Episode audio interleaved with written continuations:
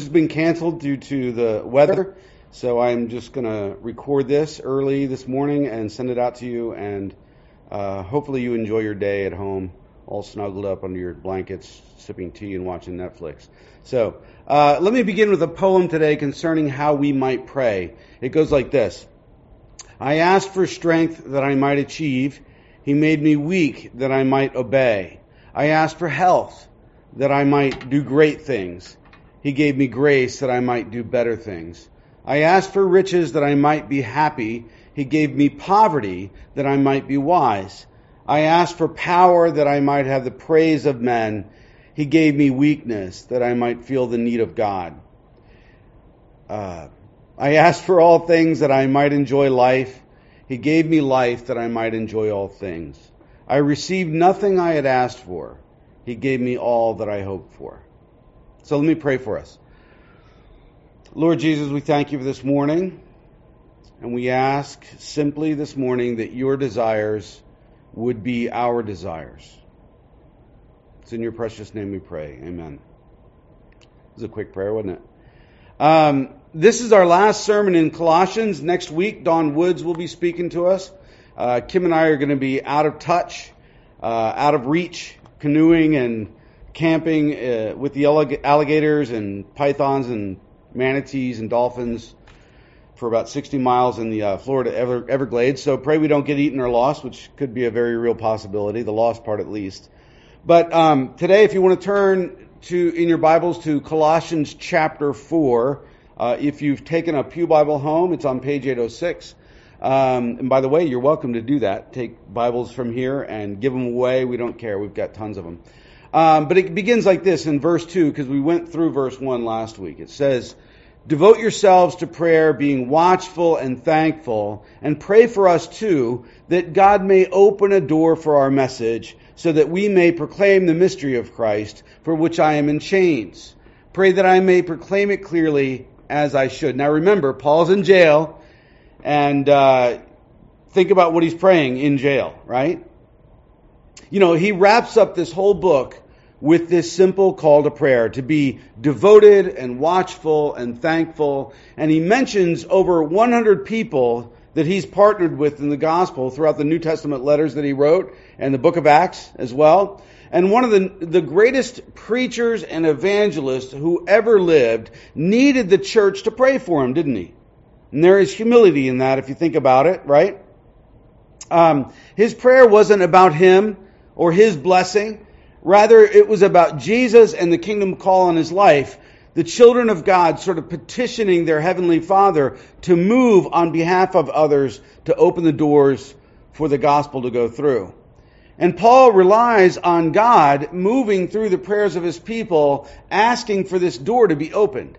And what goes through the door? Well, he tells us very plainly it's the message and mystery of Christ. You know, writing from prison along with his friend Aristarchus, Paul's a man who's given all for this mystery of Jesus, enduring a great deal for gospel advancement. So I want you to hear from his own mouth exactly what he's endured as he's forced into this argument with critics in 2 Corinthians chapter 11. He's not out to brag as you'll see from his language in the beginning, but he's forced to do so in a way because of the arguments some are bringing against him. So he says this, what anyone else dares to boast about, I am speaking as a fool, he says, like he doesn't want to talk like this. I also dare to boast about. Are they Hebrews? So am I. Are they Israelites? So am I. Are they Abraham's descendants? So am I. Are they servants of Christ? I am out of my mind to talk like this. I am more. I have worked much harder, been in prison more frequently, been flogged more severely, and been exposed to death again and again. Five times I received from the Jews the 40 lashes minus one. Three times I was beaten with rods. Once I was stoned. Three times I was shipwrecked. I spent a night and a day in the open sea. I have been constantly on the move. Sorry for laughing, but for goodness sakes, right? It continues. He says, I have been in danger on rivers, in danger from bandits, in danger from my countrymen, in danger from Gentiles, in danger in the city, in danger in the country, in danger at sea, and in danger from false brothers. I have labored and toiled and have often gone without sleep. I have known hunger and thirst and have often gone without food. I have been cold and naked. Besides everything else, I face daily the pressure of my concern for all the churches. Who is weak that I do not feel weak? Who is led into sin and I do not inwardly burn? So I must boast, if I must boast, I will boast of the things that, that show my weakness, he says. Now, think about it. Is that the successful life of peace and wealth and, you know, and personal fulfillment and happiness that we're all seeking in the American dream? Right? I mean, good question. Would you go to school, get a master's degree, spend time and money and, and effort to, to pursue a career only to be impoverished and beaten and left for dead and to live in constant risk for the sake of Jesus? You see, from a worldly point of view, this is a guy who should have given up on prayer a long time ago, right? It didn't seem to do him much good. Prayer didn't seem to bring him the good life, as we define the good life. But that's not what Paul sought, is it? Not at all. If Paul were alive today, he, if he was a modern American, he would not pursue the American dream as we do. So he calls these Colossians to pray. And a prayer that he's talking about isn't prayer like the one from our poem at the beginning of the sermon, which is so often the case for people. Paul's focus in life isn't on himself, it's on Jesus' desires and Jesus' commands over his life and over the church. And often our prayers are focused on our desires, as if God's some sort of a golden retriever that we've trained to go get us a beer so that we don't have to get up and miss one moment of the Super Bowl later today. John Piper defines prayer this way, and I really like it. He says, Prayer isn't designed as an intercom between us and God to serve the domestic comforts of the saints. It's designed as a walkie talkie for spiritual battlefields. It's the link between active soldiers and their command headquarters with its unlimited firepower, uh, air cover, and strategic wisdom. Now, are battlefields comfortable places? Obviously not. You, you get shot and beaten up on a battlefield, don't you? You know, Paul doesn't seem to put much focus on himself at all. His interests uh, coincide with those of his battlefield commander, and that is Jesus. If Paul's desire is to get out of jail at all, it's only to risk it all again that he may continue to advance this mystery of Christ through, the, through new open doors. And we see these open doors all throughout his ministry. In Acts 14, 27, Paul reports to the church at Antioch that a door was opened. And it, sa- it says there, on arriving there, they, they gathered the church together and reported all that God had been, had done through them and how he had opened the door of faith to the Gentiles in uh, 1 Corinthians 16, 8, and 9, Paul tells of a door which had been opened, which is extremely fruitful, but also fairly difficult. He says, But I will stay on at Ephesus until Pentecost, because a great door for effective work has opened to me, and there are many who oppose me. In 2 Corinthians 2:12, Paul tells of another door opened for him. He says, "Now when I went to Troas to preach the gospel of Christ, I found that the Lord had, Lord had opened a door for me."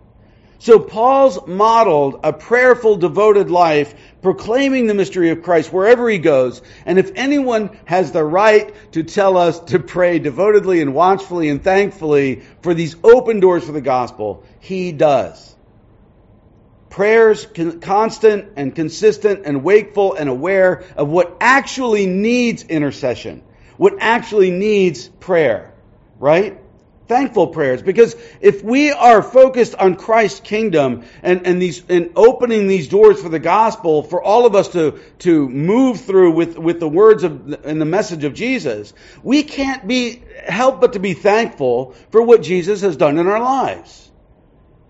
You know, my wife uh, led me to a few stories in the January 2021 issue of Voice of the Martyrs. It's a, a missionary magazine that tells stories about, uh, you know, people finding Christ and ministering in, in foreign countries and things like that.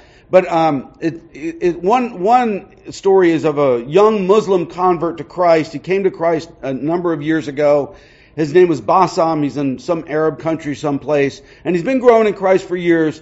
But he's never shared his faith, right? Because it's very very dangerous to do so, and he's just never done it. And he finally went to his spiritual mentor one day and he said, You know, I've been spiritually asleep all these years and I can no longer keep my faith in Christ to myself. I feel very strongly and compelled to share Christ, the one true God, with anybody I can. And of course, when that happens, we start with the people closest to us. So he began with his family.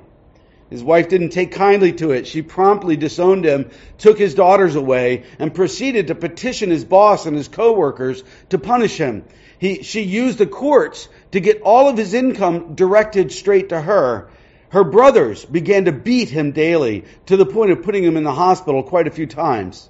Long story short, over the years, he led many people to faith, including some of his own family members, including his daughters.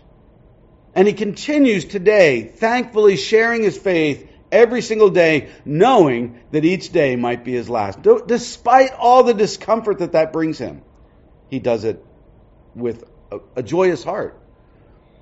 You know, Paul knows where true joy and satisfaction lie, which is in serving Jesus despite all the discomforts of life or, or persecution. Prayers of the saints are effective, especially when they are focused on the business of Jesus and not on our personal comfort. Let me tell you a story of answered prayer in this vein. Shortly after Dallas Theological Seminary opened up in 1924, they were on they were on the verge of bankruptcy, and the and the, actually they were going to be they were bankrupt, and they were the bank was going to foreclose on them uh, on a particular day. And so the leadership that morning gathered and started to pray. Henry Ironside was there and he prayed this. He said, Lord, we know that the cattle on a thousand hills are yours. Please sell some and give us the money. right? And while they were still praying, a tall Texan walked into their business office and he said, I just sold two carloads of, of cattle in Fort Worth, Texas, and I've been trying to make a business deal work, but it won't go through. But I feel God is compelling me to give you this check. I don't know if you need it, but here it is. And he gave him the check. Saved the whole college, the seminary. So apparently God not only answers prayers, but sometimes he has a sense of humor in doing so, doesn't he? I love that story. But anyway, the, the point is that God seemed to want the, the doors of Dallas Theological Seminary to remain open for the gospel to go and advance in the world. Countless numbers of people have been prepared through that institution to go out and advance the kingdom of God over the years. And that wasn't a selfish, make me feel better prayer that Henry Ironside prayed. That was a prayer which concerned the greater purposes of Jesus and his kingdom. So, what would happen if all of our wakeful, watchful, thankful prayers were set to those heights all the time instead of just on our personal comfort or feelings? The last time I preached at my former church, it was on this passage. And I asked them at, t- at that time for prayer as I set out to plant this church because we needed it. Now, notice here, Paul doesn't just ask for himself but he also asked for his companions that work alongside of him. So at that time, I also asked for prayer for, for uh, my church plant team, you know, going out with me. Prayer for doors to open in our geographical area for the message of the gospel to walk through. That we would proclaim the gospel as clearly as we should, and that and that they would pray uh, Colossians four, five, and six, uh, you know, verses five and six over our team and also over them, themselves as well. Five and six say this Be wise in the way that you act towards outsiders. Uh, I lost my place. Make the most of every opportunity. Let your conversation be always full of grace, seasoned with salt, so that you may know how to answer everyone. Aren't those great verses? You know, it is hard to dismiss gracious, salt filled words. They are tasty, they last, they give flavor to life. They're not bitter. They're not rotten. They bring life to us, right? You know, there are other stories in that magazine that I told you about earlier um, that tell of how the Holy Spirit gave the words to his people as they were in the hot moment with somebody that was oppo- opposing them and cooled that anger so that the gospel could be preached boldly. It's, it, you know, it's really cool how God gives us the words when we need them. It's encouraging, and I wish I could read all the stories to you this morning. But I would like you today to take a few moments after you hit uh, stop on this sermon I would like you to drop to your knees. And, you know, if you can, if you physically can, it is a good posture to be on your knees sometimes. Drop to your knees and ask God to open doors of ministry for this church.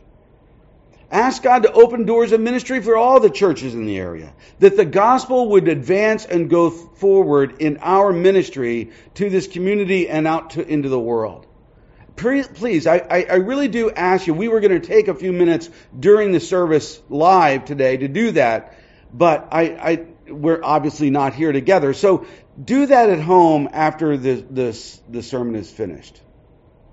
But continuing on and just wrapping this up, in verses 7 through 18, which I won't read this morning, Paul lists no, no less than 12 people and a few house churches that are in partnership with him right here.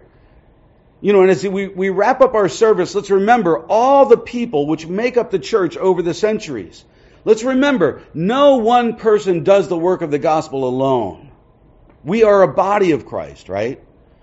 Paul's comforted and he receives ministry from his brothers and sisters over this time in, you know, that that, that walk with him. They've, they've walked with him through all kinds of ups and downs. Some people have been kind of disappointing at times, a few of them. Others have been faithful and encouraging the whole time. In verse 7, he mentions uh, Tychicus, who we see in Acts chapter 20, verse 4. He's the envoy of Paul carrying the Ephesian letter to its various places. You know, most likely he represented the church in Asia to carry the offering to the poor there. You know, a, a traveling companion of Paul's, an encouragement of Paul's, who served others when most men just wanted to be served. Then in verse 9 we have Onesimus, whom Paul calls a faithful and dear brother, one of them, right? Now remember that Onesimus images what we've been talking about for the past few weeks, that a slave is equal to their master, or anyone else for that matter in Christ. It's because Onesimus was the runaway slave of Philemon, who would eventually would return to him. He made his way to Rome somehow. He found Paul. Some believe that he, uh, Paul led him to faith and then returned him in full standing to Philemon. And Onesimus, uh, uh, here is introduced not as a slave, but as a dear brother. His status has changed in Christ, and and and his uh, the outlook of others towards him has changed as well. And then you have Aristarchus in verse ten, whom we also see in Acts chapter twenty. He's faithful. He didn't run away when things got hard. He was there when the riot broke out in Ephesus in the temple of Diana, and he was uh, grabbed by the mob that day. And there, he's there with Paul when they set sail for Rome in Acts chapter 27, with Paul as a prisoner on that ship. And it's believed that he may have even enrolled himself as Paul's slave in order to make that trip with him. And now he's here in Rome in prison with Paul. Then we have Mark in verse 10, the author of the gospel, the guy Paul and Barnabas fought over in the second missionary journey and and, you know, at that time disappointed Paul. And he reveals to us that community is difficult, as we've been saying. But 12 years after that incident, Mark is mentioned by Paul a couple of times, and even in 2 Timothy, he says that Mark's very helpful to him in ministry. So it's a reconciled relationship. They got through it, right? They worked through it. And Paul goes to great lengths here to erase any past problems and have the Colossians receive him with open arms. Then we have verse 11, we have Justus. We don't really know much about him other than he was a great comfort. And then in verse 12, we have Epaphras, who we've been, who, who may have been um, the overseer and minister in Colossae and Hierapolis and Laodicea. Another man who's taught and marked by a servant's heart towards others. We saw him teaching, I think, in chapter 1, verse 7. And then we have Luke in verse 14, the doctor who gave so much uh, gave up so much of a lucrative lifestyle to minister alongside Paul and was with him to the very end. We see that in 2 Timothy 4:11. And then we have Demas, also in verse uh, 14, who in Philemon, uh, verse 24, was listed as one of Paul's fellow workers, but now he's simply called Demas, who later on in 2 Timothy 4.10 becomes Demas who loved the world too much and deserted Paul. A study in the fact that the community of faith, the, the church, doesn't always experience good things. Some people do fall away. Some people come and go, right? And he mentions others, and, but we get the picture, right? There's stuff going on. People are encouraging. Sometimes it's disappointing. You know, I've always wondered as a young Christian why God would put these lists of names of people like this at, at the ends of these letters. It seems so normal, right? But now that I see it, I, I see it, it gives us a glimpse to, into the life of the body of the church, how it works. It makes it down to earth and real. We have names and histories and personal stories of people in the early church. You know, I could write letters like this and mention your names in it. You are also my friends walking alongside me and enduring hardship with me for the sake of the kingdom on the Eastern Main Line. You know, when I ended my sermon 12 plus years ago, I invited the church plant team to come forward and a small group of people, you know, sort of committed to walking together for the sake of the gospel uh, on the Eastern Main Line and people who came to that church for a, for a time and now, now they were leaving together to go out and to do kingdom work as a new body in Christ. And altogether, there were about 40 people involved in that endeavor, like 30 to 40 people. I'm not really sure how many. And that church, that other church, along with their new senior pastor, took the time that evening to pray for us. And I want you to think about where we are right now. Now, for over 12 years, we've ministered the gospel to thousands of people, a hundred at a time, not even just in this area, but in Syria, in Lebanon, in Indonesia, and places like that. Right? So you may think that this is a small church, you know, especially during COVID, not, not everybody coming back to live services yet. We, we get that, but you may look at it and think, oh, that's a small church. But its historical footprint is huge. We have pastored thousands of people, a hundred at a time over the years. You know, it's good that we end on this passage today, given you should have gotten an email from me about 21 days of fasting and prayer for the Vineyard National restructuring and discerning who our next national director is going to be. And that starts tomorrow and it goes through February 28th. And I would urge you to click on that link in the, in the email that I sent and uh, go to the Vineyard USA website, or you can just go to vineyardusa.org, I think it is, and look for the 21 days of fasting and prayer banner and click on that and you'll get you'll get information. There are downloads for you to participate in it and things like that uh, like a fasting booklet, and there there will be prayer points daily going out that you can sign up for, or you know whatever. So you get you get the point. But I would urge you to be a part of that. But add to that, leadership here at 6-8 is also formulating plans for our future. There's a growing desire in our crowd to up our game in this community in the area of evangelism. We are considering certain moves to enable that to happen, and we have made many already. You know, so pray for your leadership. Pray for national leadership. Pray for local leadership. That we discern the Spirit's lead really well during this time. You know, I began with that poem revealing what we usually kind of pray for.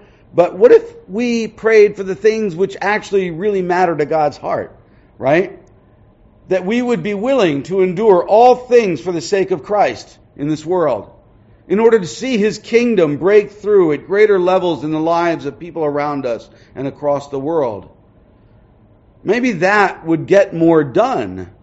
Maybe that would be much more adventurous and exciting. Maybe that would please God's heart.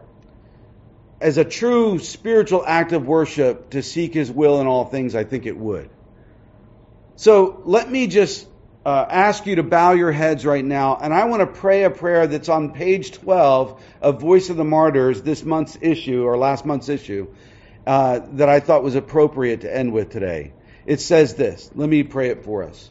Lord Jesus, thank you for our persecuted Christian brothers and sisters who faithfully stand as a witness of your grace no matter the cost. When they are beaten and delivered to courts, may they gain confidence through your presence in all situations. as they stand before any opponent, whether family members or former friends or government authorities, replace their anxiety with peace, love, and faith. When they face slander and allegations and legal charges, may they speak boldly and lovingly and truthfully with wisdom. Give us, or give our bold and faithful persecuted brothers and sisters courage and endurance as they recall your promises that your followers will face persecution. Thank you for their sacrifice. Thank you for their faithfulness. And we join them in joyful praise to the name above all names, your name, Jesus Christ, our Lord. Amen. Amen to that. Uh, show up next week or tune in online. Uh, Dawn Woods is going to be speaking to us. I have no idea on what. Trusted minister of the gospel herself. Uh, she's a great lady, and you're going to really enjoy her. Uh, pray that we don't get lost. I'm I'm really kind of concerned that we might get lost out there in the Ever- Everglades, but I'll have to wrestle a python or something. So God bless you guys. Love you, and I'll see you in a week.